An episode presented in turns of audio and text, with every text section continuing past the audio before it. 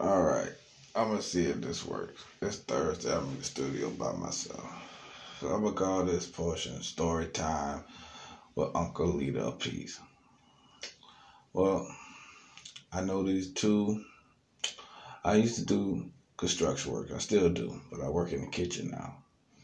So when I was doing construction work, I was about like 17 years old, 18 at the time. It was this one white dude. I think his name was Alan. Yeah, Alan was strung, strung out on drugs pretty bad, missing teeth, you know, mush mouth. But Alan was a good guy down in heart, but he was just strung out. Alan was in love with this other junkie female. I never seen her, you know, never seen her. He's telling me the story. And they were living in this trailer with a with a glass screen door, right? So they uh she recently broke up with this uh, possessive dude, other this other junkie dude, who was then uh, staying in an abandoned house. So what happened was um, she was staying in his house because he got cable lights. He doing construction work, so he doing he making pretty good money. So he able to keep his little trailer, you know, running smoothly, keep the drugs flowing and the beer pouring.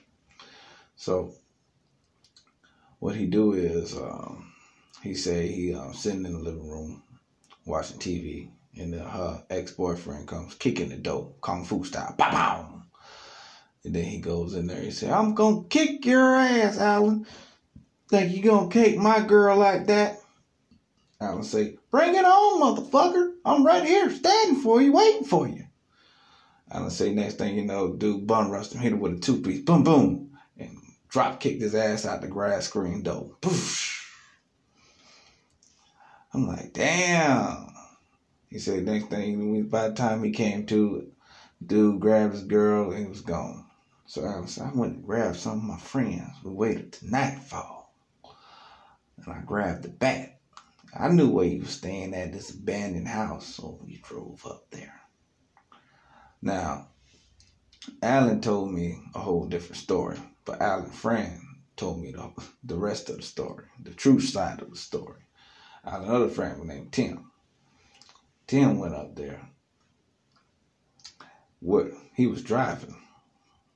So Tim's side of the story was I didn't know what the hell was going on. I went over there, heard the corruption going on. I went, walked over there. I knew I seen Alan on the ground with a black eye. I was like, "What the fuck happened to you, Alan?"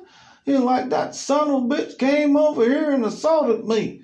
Well, we gotta get that son of a bitch back. He said, You got your bet. I said, You goddamn right, I got my back. So let's go. I know where he stays. So we loaded up in the car.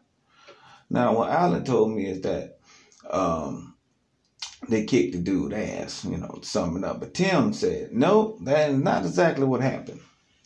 Tim's side of the story, and why would he lie and say this now? So, Tim's side of the story was they walked up to the abandoned house. They drove up to the abandoned house and they walked up the stairs. And Tim said he um, was guarding the door, the front door. So while Alan and his other buddy was walking in there, Tim said he can hear him hear Alan say, Wake up, Joseph. Wake up, Joseph. It's time for your ass whooping, boy. Wake up. He said the next thing he heard was, Run, Tim, run. And Tim was like, what the hell happened? He got the bat. He got the bat. He was like, how the hell did he get the bat? I don't know. He overpowered me. They say they had to run down the stairs. And it was so, because the dude was right behind him. Joseph right there behind him, swinging with the bat, just trying to kill his ass. And they said they ran past the car and they had to hide in some bushes they had to stay there all night long because he was walking around the streets high, smoking his meth. He ran upstairs and came back downstairs smoking his meth. He was up all night. So by six o'clock, they was able to get in their car and rode home. That was about the funniest damn trailer park story I heard. And I'm out, y'all. Uh,